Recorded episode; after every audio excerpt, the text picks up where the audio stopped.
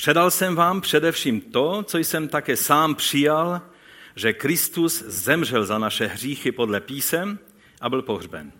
A třetího dne byl vzkříšen podle písem. A zjevil se Kefovi a potom dvanácti. A už jsme četli eh, více i pro kontext. Ale my tě nyní, pane, prosíme, aby si otevřel své slovo před námi, abychom mohli porozumět, přijmout, radovat se v něm, aby tvé slovo nás proměňovalo k životu. Ať se stane tvé živé slovo životem v nás. Prosíme tě o to, Otče, ve jménu našeho Pána Ježíše Krista. Amen. Pastor Timothy Keller, známý newyorský pastor, který oslovuje spoustu studentů a, a lidí v New Yorku, tak eh, jednou řekl toto. Pokud Ježíš vstal z mrtvých, pak musíš akceptovat vše, co řekl. Pokud ovšem nevstal z mrtvých, pak proč se trápit tím, co říkal? To, na čem vše záleží, není zda se ti jeho učení líbí nebo ne, ale zda vstal z mrtvých nebo ne. Víte, vzkříšení Ježíše i z toho vyplývající naše naděje na vzkříšení, to jsou naprosto klíčové věci v Novém zákoně. Navazuje to na to, o čem jsme mluvili v pátek. Já vím, že v pátek jsem vás potrápil mnoha místy z Bible. Ale úkolem těchto svátků je, abychom se podívali do písma a uviděli, jak hluboce zakořeněné to, o čem mluvíme v písmu, je. Nejsou to tu a tam verše, ale je to celý příběh, který mluví a který je završen v Ježíšové smrti, v jeho vzkříšení, čímž je dána jistota a naděje pro naše vzkříšení. Ale dnešní křesťané si moc hlavu se vzkříšením nelámou. Protože ve většině církví se spíše vyučuje tu zduchovnělou naději na život v nebi a ne o obnově těla skrze vzkříšení na život na obnovené zemi, na nové zemi a novém nebi v Božím království. N.T. Wright o nebi v nedávno vydané české eh, knize Překvapivá naděje mnozí z vás ji také čtete a po celé republice i mnozí lidé čtou, tak on řekl toto. Výraz nebe, eh, používaný v Novém zákoně, však ukazuje jiným směrem. Když Ježíš mluvil o Božím království, neměl na mysli to, co s námi bude po smrti. Nešlo o únik z tohoto světa do světa jiného. Šlo o to, aby se Boží vláda uskutečnila na zemi tak, jak je na nebi. O to se modlíme, to je součást naší každodenní modlitby. Víte, pro první křesťany vzkříšená existence v těle byla něco, o čem diskutovali. Ehm, já si vzpomínám, jak jsem byl v Iráku a vyučoval jsem eh, studenty v jednom kurzu. Když jsem se zmínil o vzkříšení a vysvětlil, co to znamená, tak oni nám je vytřeštili oči a viděl jsem úplně hruzu v jejich očích, jak jim to připadá morbidní, to, že najednou se hroby začnou otevírat a lidé z hrobu budou snad vstávat, nebo jakým způsobem se to stane, nevíme. V tom filmu na začátku, kdy mnozí jste tady ještě nebyli, když jsme si pouštěli z filmu The Passion, tak, ehm, tak tam se jednoduše ta plátna takhle splacla, že? A najednou Ježíš byl naživu. Eh, Raní křesťané o tom někdy taky velice morbidně Eh, přemýšlel a mluvil. Jednou přišel jeden člověk za známým africkým církevním teologem a právníkem a apologetou třetího století, Tertulianem, a položil mu otázku. Co se stane, když kanibal sní křesťana a pak se sám obratí na víru? Co bude v tom vzkříšení? Co bude patřit jemu a co bude patřit tomu původnímu křesťanovi? Tertulian se tehdy hrozně, hrozně rozzlobil a, a řekl, že to jsou nepatřičné otázky.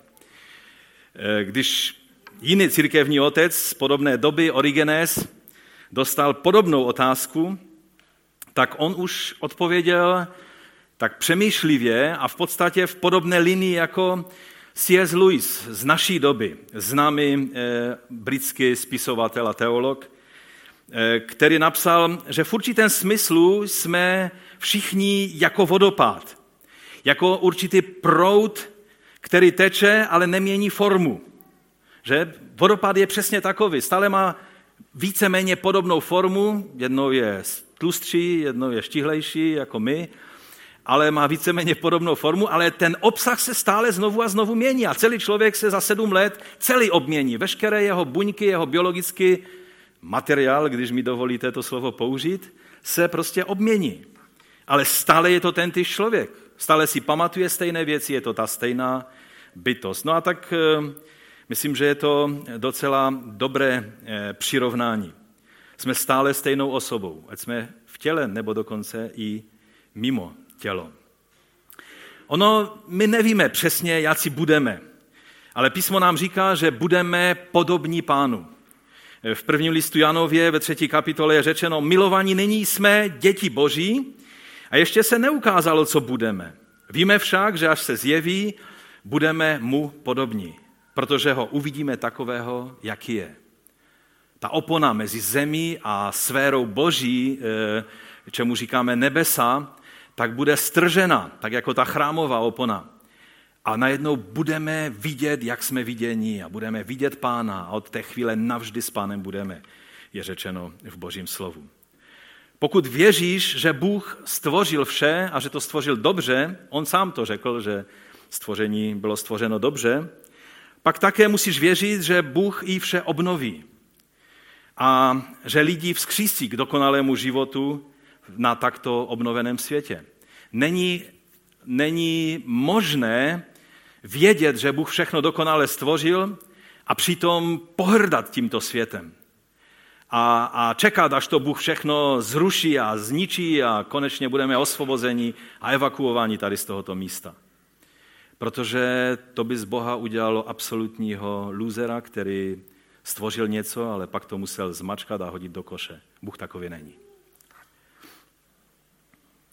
Když zemřeš, samozřejmě, tvé vnitřní já, tvá duše nebo duch, jak tomu říkáme, jde do místa přítomnosti Boží. V okamžiku, kdy zavřeš oči a, a přestaneš dýchat, a tvé srdce přestane být, a tvůj mozek se eh, prostě doběhne, ta setrvačnost mozku, té chvíli budeš v přítomnosti Boží. A ovšem, možná vás překvapím, ale o téhle věci Nový zákon příliš hodně nemluví. Nevíme přesně, co to je. Víme jenom, že budeme v boží přítomnosti. Co bys dokázal dělat, kdybys neměl své tělo? Vidím tady tenisistu, takže tenis by si zase nezahrál, že? Bez těla. Kubo, asi by to nešlo, že? Šachy lze hrát v myšlenkách. Já jsem měl kolegu ve škole, který, který si líboval v tom, že když jel třeba ve vlaku s jiným kolegou, takže hráli šachy v myšlenkách, že? Ale v tenis by asi moc nefungoval. Pamatoval by si z věci? K tomu tělo moc nepotřebuješ, že? Přemýšlel bys, komunikoval? No pokud nevěříme, že, že projevy naší duše jsou jenom elektrickými výboji v našem mozku, pokud věříme, že je něco hlubšího, pak ty věci bys dokázal dělat, vnímat bys dokázal. Ale třeba najíst se, dát si dobrý steak? No, netvařte se na mě, jako byste v životě steak nejedli. V těle to dokážete. Ale vaše duše v nebi, když se těšíte na dobrého stejka v nebi, k tomu potřebujete tělo. Jarek Bílý kdysi říkal, že v nebi budou na stromech růst řízky. Místo jablek. E, no nevím. K tomu potřebujete tělo a v nebi tělo moc není. A přitom Ježíš po vzkříšení jedl, učedníci se ho dotýkali, dokonce bylo možné vidět jeho rány. Vzkříšená realita proto je úplně něco jiného než život po smrti. Je to spíše, jak to nazývá tak do skostrbatě Anti Wright, že je to život po životě po smrti. To není, že se zakoktal, to je skutečně tak, že když už budeme po smrti a budeme v přítomnosti Boží, pak přijde povel archanděla a všichni povstanou k životu, ke vzkříšenému životu, ti, kteří jsou v pánu. A proto je to život po životě, eh, po smrti. Jak vnímali lidé ve starém světě? Můj první bod je tedy vzkříšení v tehdejším světě. Pro řeky bylo jasné, že smrtí zde na zemi vše končí. Um, na zemi. Oni um, věřili v různé formy posmrtného života, v nějaké duchovní realitě po platonském vzoru. Ehm, a, a, a došli až tak daleko, že to je ten správný život v té duchovní, beztělesné formě. Všechno, co je poskvrněno tělem, je špatné a určeno k likvidaci. A to, co je duchovní, je dobré, je to dualismus, který mnozí křesťané, aniž si uvědomují, přijali. A přitom je to vliv světa, který nás k tomu vede. A ne Boží slovo, které o e, takovéto existenci, pokud mluví, tak spíše mluví o přechodném stavu, který bude završen vzkříšením těla.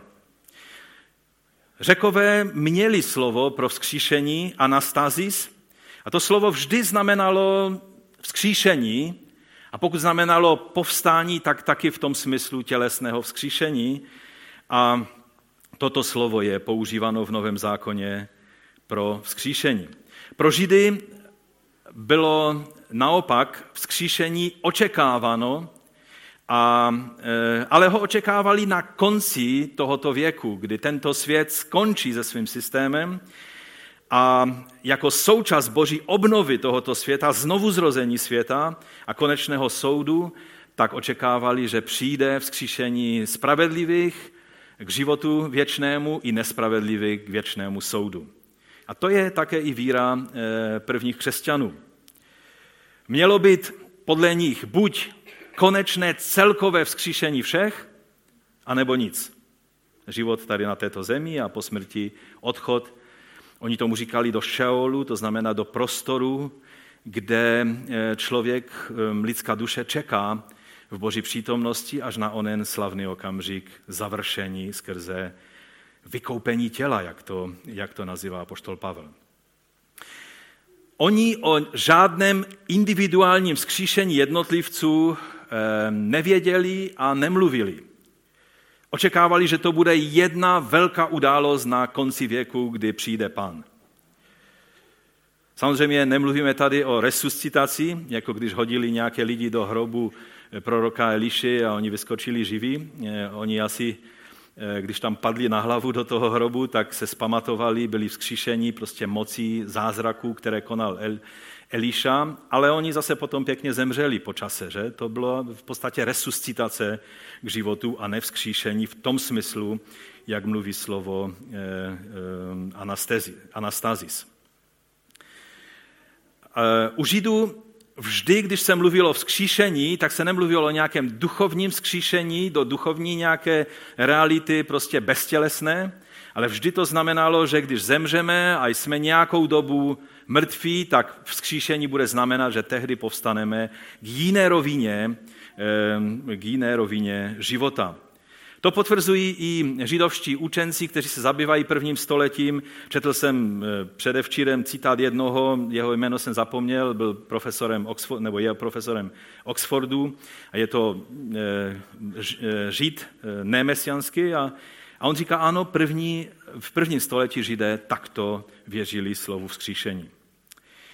Protože ovšem očekávali hromadné konečné vzkříšení, proto neexistuje možnost, jak někteří, někteří spekulují, že by učedníci tak nějak usoudili, že jelikož Ježíš je mesiáš, proto určitě vstane z mrtvých, i když ještě nenastane to celkové vzkříšení.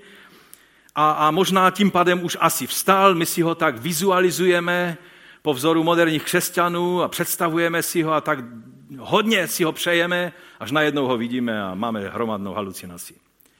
Takhle to nebylo. Oni neočekávali, že Ježíš bude vzkříšen. On jim o tom mluvil a, a oni nechápali vůbec, o čem je řeč. Jo, jo, jo, na konci věku bude vzkříšení z mrtvých, tam všichni povstaneme. Marek, 9. kapitola od 9. verše, říká, že když sestupovali z hory, tam viděli, měli, měli jasné vidění toho, kým Ježíš je a on jim nařídil, aby to, co spatřili, nikomu nevypravovali, dokud syn člověka nevstane z mrtvých. A oni se chytili toho slova a e, mezi sebou se tázali, co to znamená vstát z mrtvých. Rozumíte, to ukazuje, že oni, že to nebylo něco, jo, jo, jo, prostě Ježíš stane z mrtvých třetího dne a když nevstane, tak to nějak musíme udělat, aby měl pravdu. Oni byli stejně vykuleni z toho, jako zbytek světa.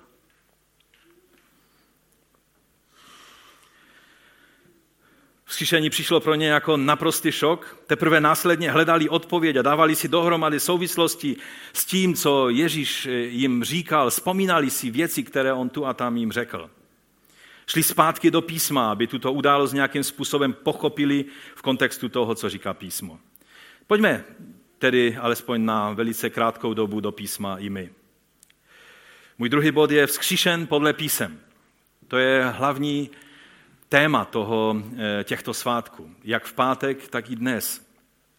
V pátek jsme mluvili o tom celistvém příběhu, jak se Bůh vrátil na Sion, jak se stal v Mesiáši znovu králem, jak jeho přítomnost byla obnovena v izraelském lidu, jak to, jak to Jan Křtitel oznámoval, jak se to stalo skutečnosti. Ve farizejském judaismu bylo vzkříšení velkým tématem, ale ne tím nejdůležitějším. Oni byli natolik fascinováni Tórou, že oni zapomínali na, na budoucnost, na minulost, jenom aby dodržovali Tóru přesně tak, jak, eh, jak bylo třeba. A, a někdy dokonce zapomínali, že smysl toho, že oni chtějí přesně dodržovat Tóru, podle farizejského pravidla bylo, když se nám jednou podaří eh, Tóru přesně zachovávat, tehdy přijde pán, tehdy to způsobí, že Mesiáš přijde. Pamatujete, jak jsme mluvili ve skutcích o Pavlovi, jak před soudem se vehementně hlásil k otázce vzkříšení, že právě kvůli tomu je souzen a on to dělal právě kvůli farizejskému přesvědčení, protože on sám byl teologicky farizejského směru. Pro Saduceje a pro mnohé další skupiny eh, židovské eh, směry to téma prostě neexistovalo. Oni prostě v to nevěřili a, a vůbec se tím nezabývali. No a najednou tady je velká skupina mesiánských židů, křesťané, první křesťané, pro které bylo vzkříšení naprosto klíčové a stalo se centrální součástí jejich poselství.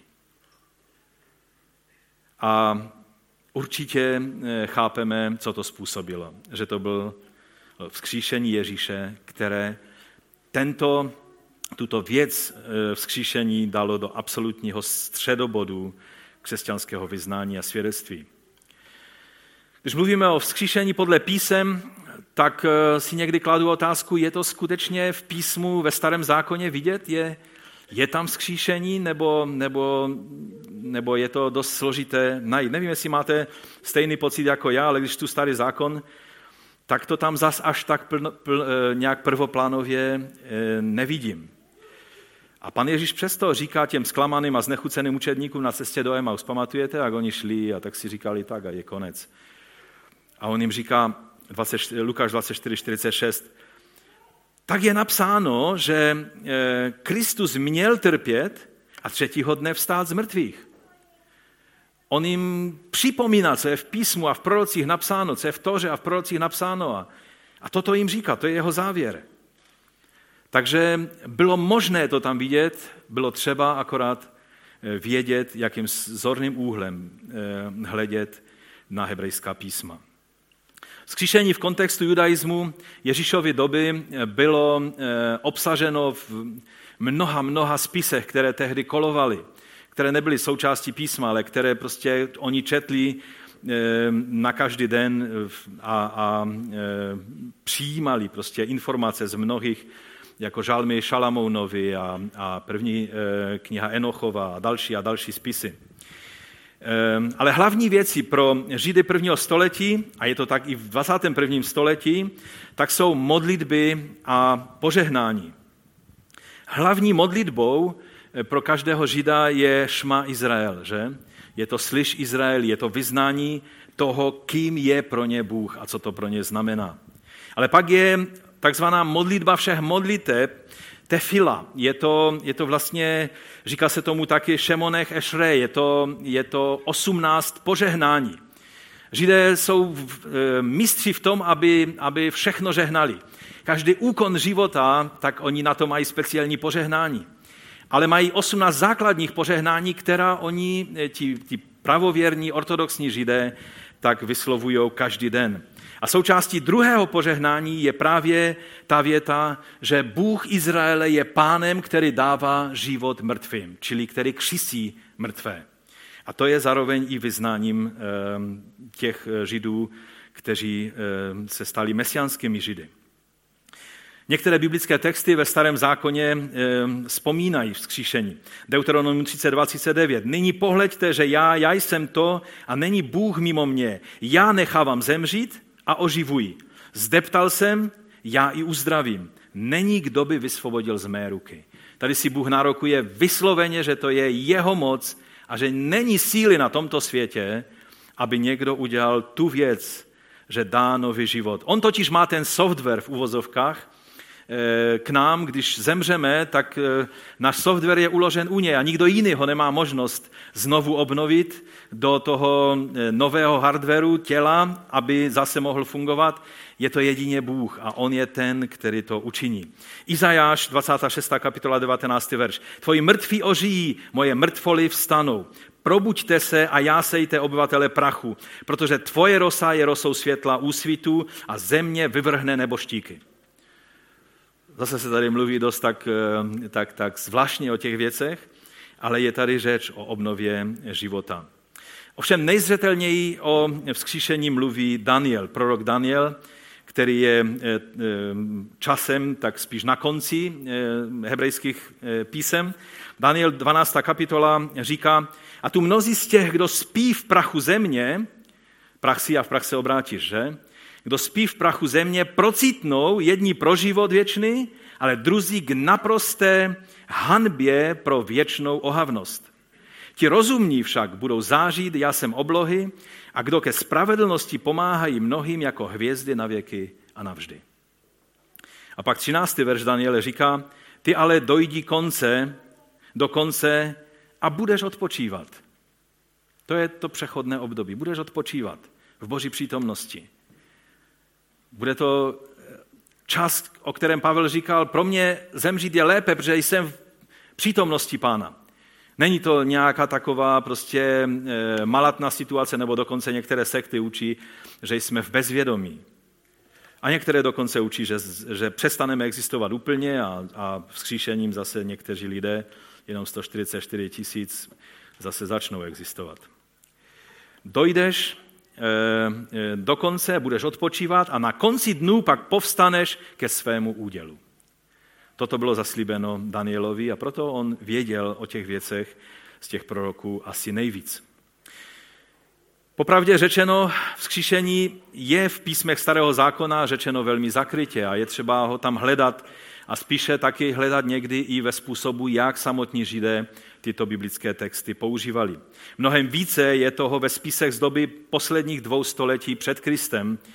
Velmi důležitá je myšlenka eh, makabejských mučedníků. Nevím, jestli jste četli někdy eh, knihy makabejské. Eh, je to velice, velice, jsou to velice důležité spisy, jak pro židy, tak pro rané křesťany.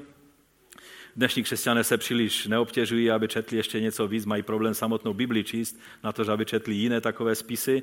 Ale my přečteme třeba makabejské knihy a taky třeba Josefa Flavia, abyste věděli něco o té době, tak je to lepší lektura než eh, nějaké knihy, které se dneska vydává o všelijakých hloupostech. Um, oni, ti makabejští mučedníci, umírali strašlivou smrtí, protože řekové eh, a vlastně Syřané, ta, ta syrská část řeckého impéria, tak si řekli, že prostě ze Židů udělají pohany a tak jim zakázali absolutně všechno, co souviselo s judaismem. A, a když se nepodvolili, tak je strašlivým způsobem mučili a zabíjeli. A tito mučedníci do tváře svým katům mluvili o své jistotě vzkříšení a zároveň je varovali, že pro ně, pro ty katy, vzkříšení nebude. Takhle oni tomu, tomu věřili. Třeba eh, druhá kniha Makabejská, sedma kapitola, osmi verš, říká, odpověděl jim jazykem svých otců. Nikdy. A taky on podstoupil stejné mučení jako ten první. S posledním vydechnutím řekl, eh, ty prokladče, zbavuješ nás přítomného života, ale král vesmíru, pro jehož zákony umíráme, nás vzbudí k životu věčnému. Měli jistotu vzkříšení. A pak eh, v 14. verši, když pokračuje ten strašlivý masakr těch synů eh, jedné, jedné vdovy, tak 14. verš říká, před smrtí řekl, milé rád zemřu rukou lidí v naději, že mě Bůh znovu vzkřísí. Pro tebe ale žádné vzkříšení k životu nebude. To řekl, než ho popravili. Ta poprava trvala dlouho, oni je mučili úd po údu, to bylo strašné. S tím souvisí ještě jedna věc, která se týká eh, tehdejšího judaismu, kterou je třeba říct. Někdy máme pocit, že, že ze vzkříšení vyplývá to, že Ježíš byl mesiáš. Ehm, musím říct, že to nevyplývá z jeho vzkříšení, protože zaslíbení vzkříšení měli všichni lidé. Všichni spravedliví, ospravedlnění Bohem eh, měli, čili jenom to, že Ježíš byl vzkříšen, by samo o sobě neznamenalo, eh, že je mesiáš, pokud by nic jiného eh, na něj neukazovalo jako na mesiáše. A také otázka, kterou si někdy klademe, jestli vyplývá z toho, že Ježíš byl vzkříšen jeho božská přirozenost? Na to je taky odpověď, že ne.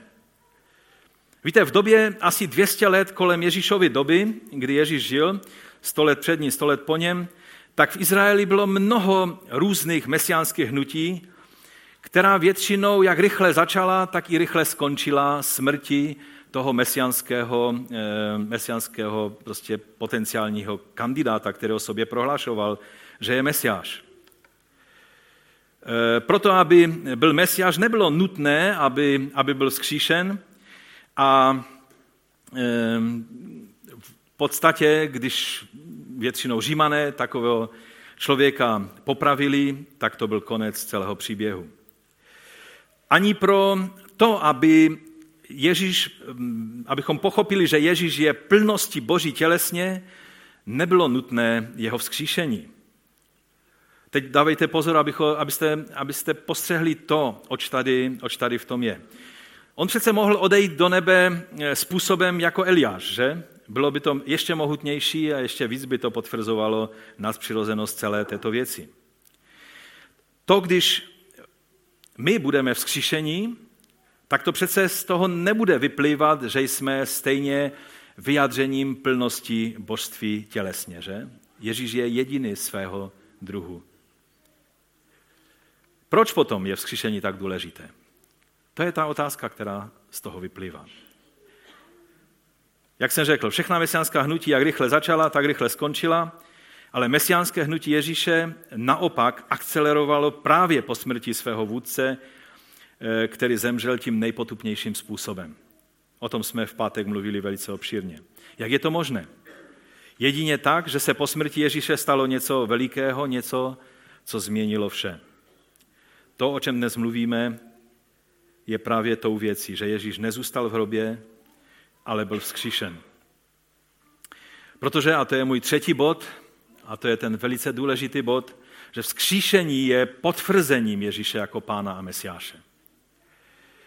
A je to z toho důvodu, že to všechno, co on mluvil, tak bylo tak šokující a tak překvapivé a poslední hřebík do jeho rakve bylo to, co pod přísahou před veleknězí prohlásil o sobě z čeho bylo jasné, že se chápe jako, eh, jako mesiáš a jako syn Boží, který je plností Boží tělesně.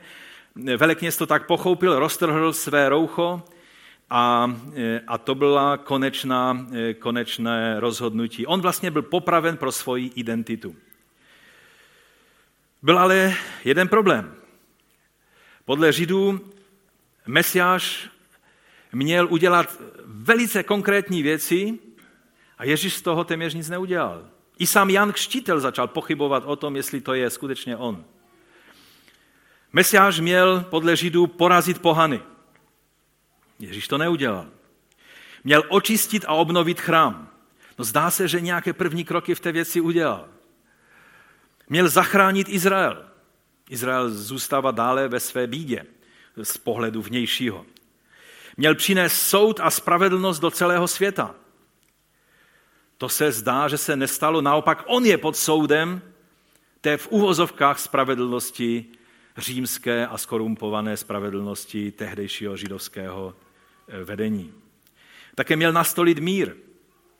A dějiny církve ukazují, a je to častý argument, byl to argument v prvním století, je to argument v dnešním století, že Ježíš nemůže být mesiáš, protože on ty věci vlastně nevykonal. Oni to brali, že zatím nevykonal, ale jednoznačně se prohlásil za mesiáše a dokonce mluvil, jako by byl samotným Jahve Izraele. To si nejde nevšimnout a všechny sekty, které se snaží tuhle věc z Nového zákona vypreparovat, tak manipulují z Biblii tak, že už pak to Bible ani není. Ježíš mluvil, jako mohl mluvit pouze jeden jediný, a to je Jahve Izraele. Když je něco ve starém zákoně řečeno, a já Jahve vám to říkám, že pošlu eh, toho předchůdce před sebou v moci proroka Eliáše, tak Marek úplně bezostyšně toto slovo tam mění prostě tu formu eh, toho slova a říká, že to je o Ježíši. Že pošle svého eh, předchůdce. Ale to není dnešní naše téma. Takže ty věci, Ježíš mluvil naprosto jasné věci, které nemohl mluvit nikdo jiný než Mesiáš a také vyjádření Boha tělesně. A tak učedníci čekali, že to všechno začne konat tím, když vstoupí do Jeruzaléma. A ten zástup těch, kteří šli s ním do Jeruzaléma, bopnal a bopnal. Všichni Galilejci už tam byli, protože v Galileji bylo obrovské mesiánské probuzení. Akorát ti jeruzalemští zabedněnci o tom neví a jeruzalemští se zase dívali na Galilejce z vrchu, protože oni byli ti vzdělaní a ti chytří a ti teologicky eh, prostě způsobili a ti Galilejci ti vůbec neměli páru o tom, co jsou skutečné finesy opravdové teologie. A oni nadšeně šli s Ježíšem, ti Galilejci.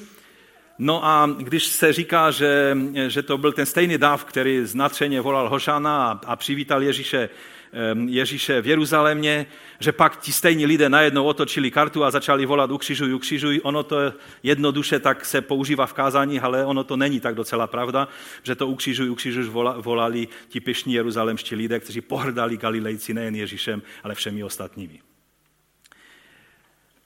A, a oni věřili, že vstoupí do chrámu a začne to dílo. A on taky vstoupil do chrámu a, a začal to dílo symbolickým očištěním chrámu.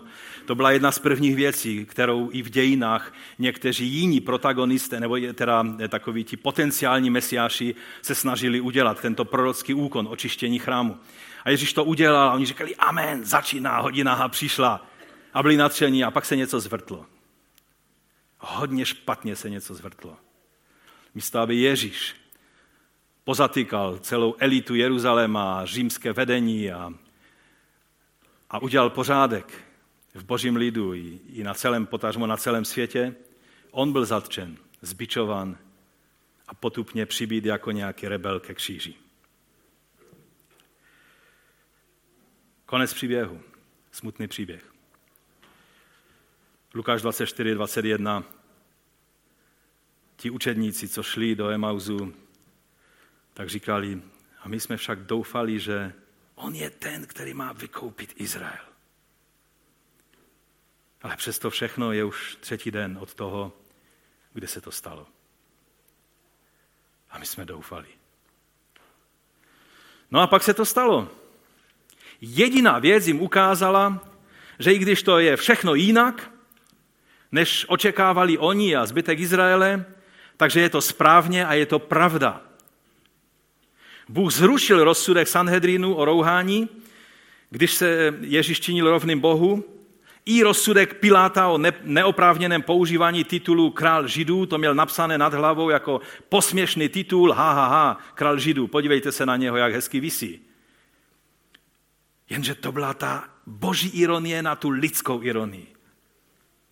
Bůh se smál, tak v druhém žálmu ze svého trůnu, tomu lidskému, slabomyslnému posměchu, kterým chtěli zostudit a zesměšnit Ježíše.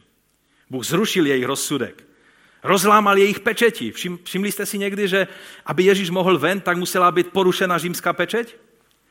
Já vím, že zákony jsou zákony a prostě nemají se přestupovat, pečetí jsou prostě svaté a tak dále, a když se Bůh rozhodne něco narušit, tak on má právo udělat absolutně cokoliv. A žádný právník mu v tom nezabrání, žádný vládař mu v tom nezabrání. Celý svět bude na kolenou jednoho dne před ním a žádná pečeť tomu nezabrání ani toho všemocného Říma, který je ukázán jako ta šelma velkého Babylonu v knize Zjevení. On zrušil ty rozsudky Sanhedrinu a čímž potvrdil, že to, co on říkal o sobě, že je pravda.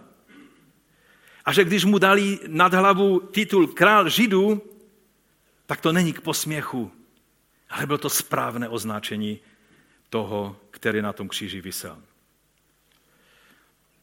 Najednou bylo jasné, že Bůh řekl na tu nebetičnou Ježíšovu větu o jeho božství své důrazné amen. Matouš 26, 64, Ježíš mu říká e, veleknězi, ty jsi to řekla, však pravím vám, od nynějška spatříte syna člověka, sedícího po pravici moci a přicházejícího na nebeských oblacích. A tu velekněz roztrhl svá roucha a řekl, rouhal se, nač ještě potřebujeme svědky. Hle, teď jste slyšeli rouhání. Bylo to jasné, až na jednu věc. Vzkříšení ukázalo, že pravdu neměl velekněz, ale pravdu měl Ježíš. Najednou bylo jasné, jak ty věci jsou. A proto na klasickou námítku Židů, tehdy měli stejné námítky, jako mají mnozí i dnes, že Ježíš nic z toho, co měl udělat Mesiáš, vlastně neudělal zatím, křesťané hrdě odpovídají a, a, odpo, a můžeme odpovídat i dnes, Ježíš byl vzkříšen. A to mění vše. Ježíš byl vzkříšen. Co s tím uděláte? No, kdo ví, jak to bylo, on se omdlel a dali ho do hrobu a on se pak vyplazil, dvoutunový kámen nějakým způsobem odstranil z cesty a, a, a, a nějak prostě takový omdlený a, a, a otlučený dal e, si námahu s tím, aby přesvědčil své apoštoly, kteří, kterým fakt moc věcí nedocházely někdy, e, že je prostě ten vzkříšený pán a král a mesiáš. A tehdy můžete říct, ale hrob byl prázdný a 500 svědků plus všichni apoštole, kteří položili své životy za, za tuhle pravdu, jednoduše mluvili to, co viděli. To není nějaká platonská konstrukce filozofická, to je realita, popis toho, co se stalo. Ať jsme tomu rozuměli nebo ne, to se stalo. A, a co vy s tím uděláte? Víte, vzkříšení mění vše. Mění pravidla hry. Bůh udělal nové stvoření a vše začalo.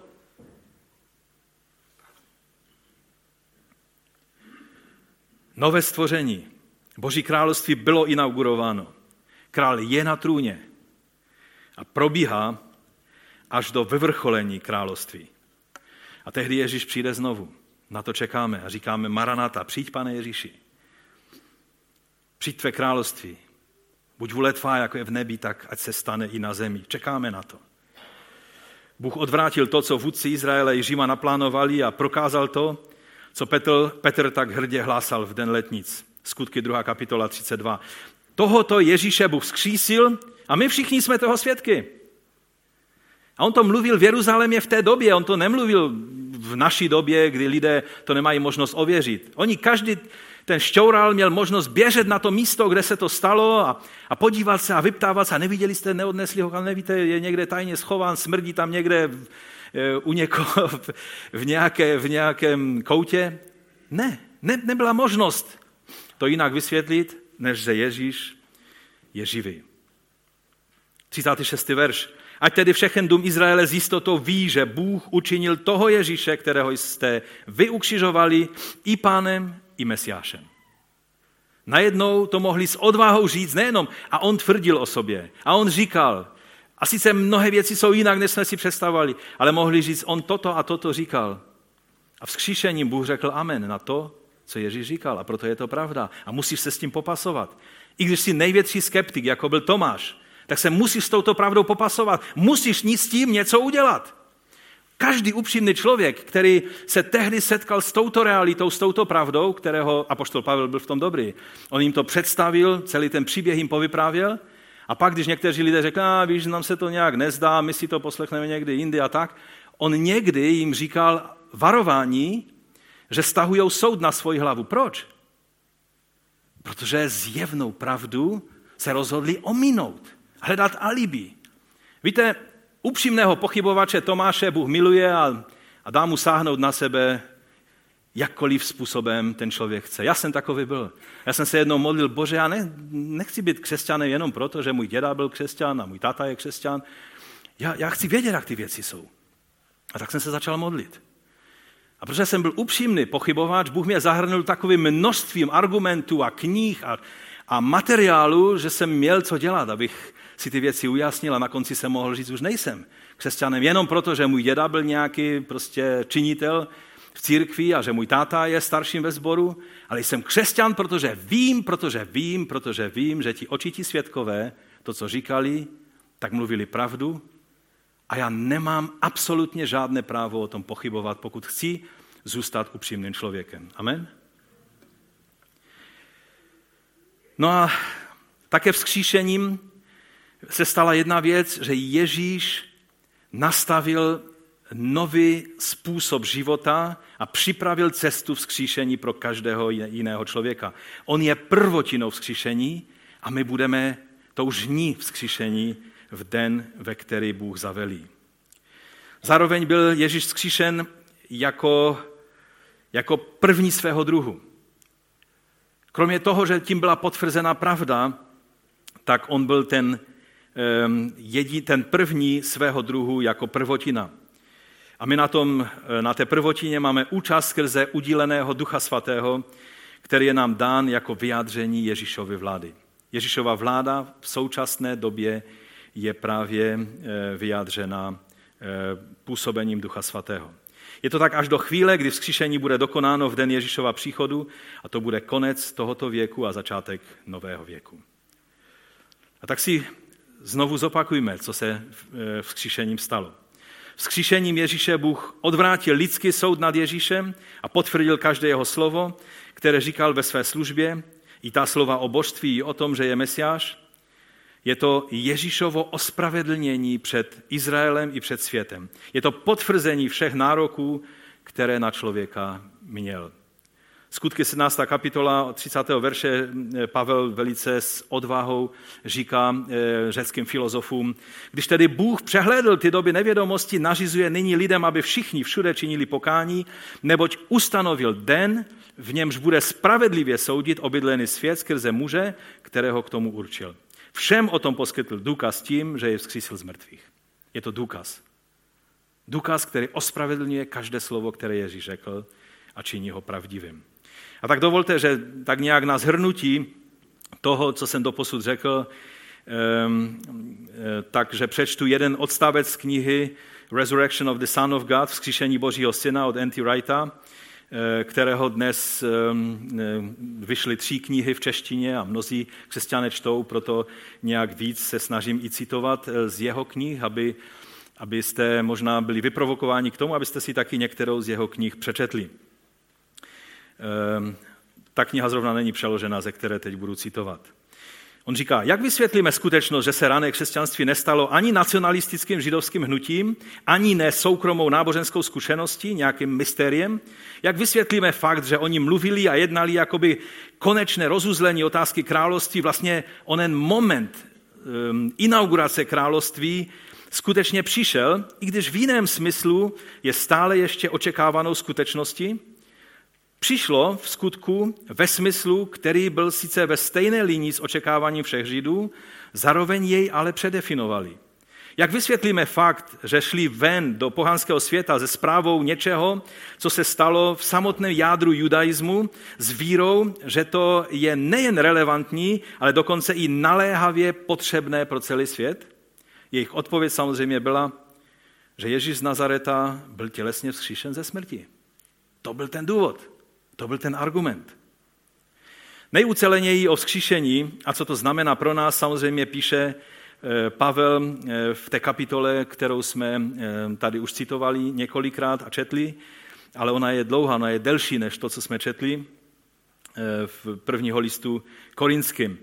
Já budu číst teďka od 12. verše. Když se tedy hlásá o Kristu, že vstal z mrtvých, jak to, že někteří mezi vámi říkají, že není vzkříšení z mrtvých? Není vzkříšení z mrtvých, pak nevstal ani Kristus. Jestliže však Kristus nevstal z mrtvých, pak je naše zvěstování prázdné a prázdná je i vaše víra. A my jsme se také stali falešnými božími svědky, vždyť jsme vydali svědectví o Bohu, že probudil k životu Krista. On ho však neprobudil, jestliže totiž mrtví nevstávají. Nebo jestliže mrtví nevstávají, není vzkříšení Kristus. Není-li však Kristus vzkříšen, je vaše víra marná, ještě jste ve svých hříších. pak tedy zahynuli i ti, kteří v Kristu zemřeli. Máme-li naději v Kristu jen v tomto životě, jsme nejubořejší ze všech lidí. To mluví o nás, pokud by vzkříšení nebylo realitou. Avšak Kristus vstal z mrtvých prvotina těch, kteří zemřeli. A pak Pavel pokračuje na základě, že na základě Ježíšova vzkříšení eh, to potvrzuje i završení toho procesu tím, že budeme vzkříšení i my, že je to naše naděje. On pokračuje 51. veršem, stále té stejné kapitoly. Hle, říkám vám tajemství, ne všichni zemřeme, ale všichni budeme proměněni naraz, v okamžiku. To ti, co budou živí, potřebují taky prožít zkušenost vzkříšení, tak to prožijou, zažívá skrze proměnění. Skrze tu metamorfozi, takovou tu proměnu, která se s nimi stane. A bude to naraz, v okamžiku, při zvuku poslední polnice. Zazní polnice a mrtví vstanou jako neporušitelní a my budeme proměněni. Neboť toto porušitelné tělo musí obleci neporušitelnost a toto smrtelné musí obleci nesmrtelnost. Když toto porušitelné tělo oblekne neporušitelnost a toto smrtelné oblekne nesmrtelnost, tehdy se uskuteční slovo, které je napsáno, smrt byla pohlcená ve vítězství. Kde je smrti tvé vítězství? Kde je smrti tvůj osten? Ježíšovým vzkříšením začal, začala agonie smrti. Začala porážka smrti a pekla. A vyvrcholení to bude v momentě vzkříšení každého jednoho z nás. To ale už nebude nějaké beztělesné čekání na vykoupení těla, ale bude to plný život se vším, co k tomu patří. Nedokážeme si představit velkolepost a barvitost a reálnost života vzkříšeného člověka. Mohli bychom tady mluvit mnohé věci o tom, jenom to, co písmo ukazuje. A byli byste fascinovaní. Někdy si možná uděláme takový exkurs do těchto věcí. Ježíš jedl, byl v plné kontinuitě svého kontaktu s učedníky, ale bylo to na vyšší dimenzi. Přišel, odevšel zavřenými dveřmi. Už víte, proč hřích nemůže se do království Božího dostat? Musí být zrušen předtím, než bude nastoleno celkové království Boží. Protože když každý bude mo- moci chodit, přijít a zase odejít, tak lapkové tam nemůžou být, protože to by bylo nekompatibilní že, s Božím královstvím. Dovolte, že vám ještě přečtu jeden odstavec od N.T. Wrighta, tentokrát z jeho knihy, která je v češtině Jednoduše dobrá zpráva. Jak to všechno víme? Jak to všechno vůbec můžeme vědět? Jak to, že to není prostě jen zbožný sen, fantazie, utopie, která se nám všem líbí, ale o níž víme, že je to jen přelud? Odpověď je prostá. Ježíš vstal z mrtvých. To je samozřejmě druhá polovina klasického zhrnutí Evangelia, Eh, o tom je, to je to téma našeho, eh, na, našich svátků, pátku i, i toho dnešního dne. Po slovech Kristus zemřel za naše hříchy podle písem najdeme, byl pohřben a byl třetího dne vzkříšen podle eh, písem. Dobrá zpráva o budoucnosti je zcela závislá na dobré zprávě o minulosti. Křesťanský život je formovan oběma. Ježíšovo vzkříšení znamená počátek božího nového světa. Poznáte to ze způsobu, jakým je příběh vyprávěn, obzvláště v Janově evangeliu. Jan ho vypráví tak, že odráží témata z příběhu o stvoření z Genesis, i z jeho vlastního prologu, který je sám o sobě jeho ozvěnou. Důraz ale sáhá mnohem dále než k prostým odkazům na jiná místa Bible. Vzkříšení je spolu s Ježíšovým ukřižováním podáno jako vrchol celého biblického příběhu. Co říct závěrem? Co z toho pro nás vyplývá? Co myslíte? Jaký dopad má vzkříšení na náš každodenní život? Když Ježíšovým ukřižováním se stalo vítězství nad mocí temna i nad světem i nad hříchem, vzkříšením se potvrdilo, že se to skutečně stalo a že Ježíš byl ve svých nárocích oprávněn a tudíž, že náš hřích byl skutečně odčiněn, odpuštěn, z toho vyplývá, že království bylo skutečně inaugurováno, nové stvoření skutečně začalo a nová smlouva skutečně platí. Ježíšovým odchodem pak na nebesa do centra božího velení, tak řečeno, tak byl dán Duch Svatý jako uplatnění této jeho vlády zde na zemi. A zároveň nám byl dán jako prvotina a závdavek, jako, jako záloha na jistou výplatu, na jistou, na jistou odměnu, která bude završením tohoto v den skříšení. Té budoucnosti, která přijde v plnosti při završení tohoto věku Ježíšovým druhým příchodem. Ale jelikož pro učedníky to bylo takové překvapivé, že vzkříšení Pána Ježíše přišlo jakoby individuálně předtím, než došlo k obecnému vzkříšení všech, tak to znamená, že i naše životy nyní jsou jakoby v půli cesty. Už je to tady, ale ještě ne. Jako bychom byli v tom meziprostoru. Už jsme spasení, ale ještě ne v plnosti. Čekáme vykoupení těla. Už jsme v království, ale ještě je ne v jeho závěrečné plnosti. Čekáme na Ježíšův druhý příchod. Ježíš už vládne tomuto světu jako král, no ale Ježíše tohoto světa, jejich mocní se stále tváří, jako by se nic nestalo, že? Je plno násilí a věcí, které dělají um, říše tohoto světa ve svém sobectví a ve své násilnosti.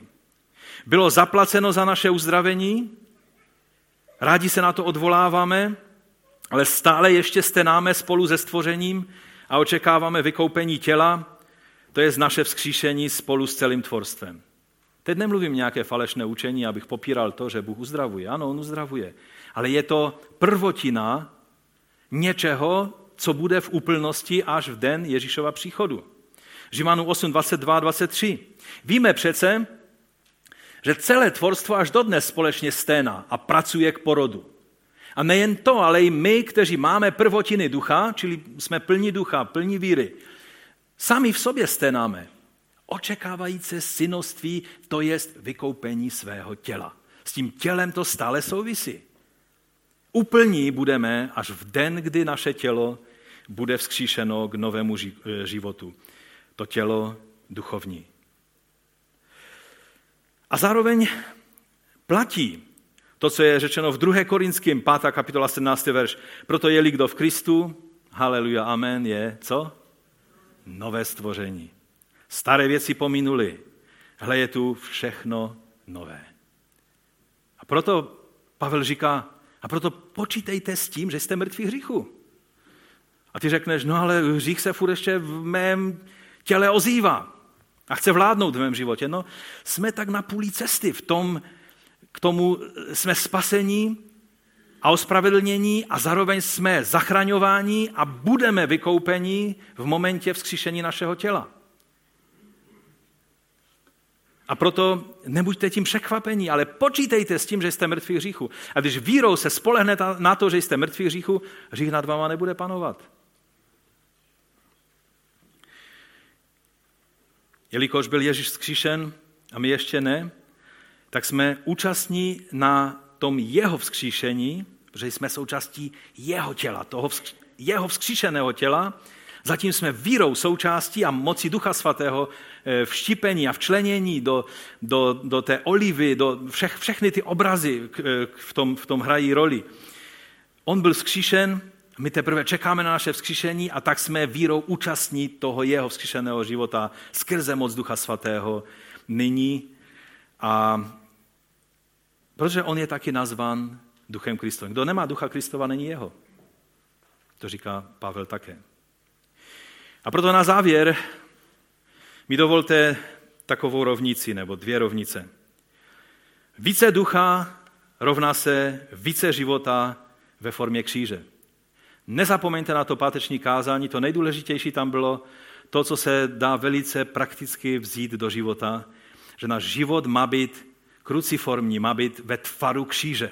Kříž má formovat každé mé rozhodnutí, každý můj způsob života, každý můj pohled na vítězství, na, na úspěch, na všechno. Ano, máme brát kříž na každý den a následovat Ježíše. Takže více ducha, více života ve formě kříže. Více těla, více píchy, sobectví a v důsledku i násilí tohoto světa. Jednoduchá rovnice. Dále více ducha znamená více vzkříšeného života. To je dnešní téma. No a více těla znamená nutně více smrti a hříchu. To je ta rovnice, která je, doufám, dostatečně jednoduchá, abyste, když jste si všechno nezapamatovali, nebo jste si nic nezapamatovali, tak aspoň tohle si zapamatujte.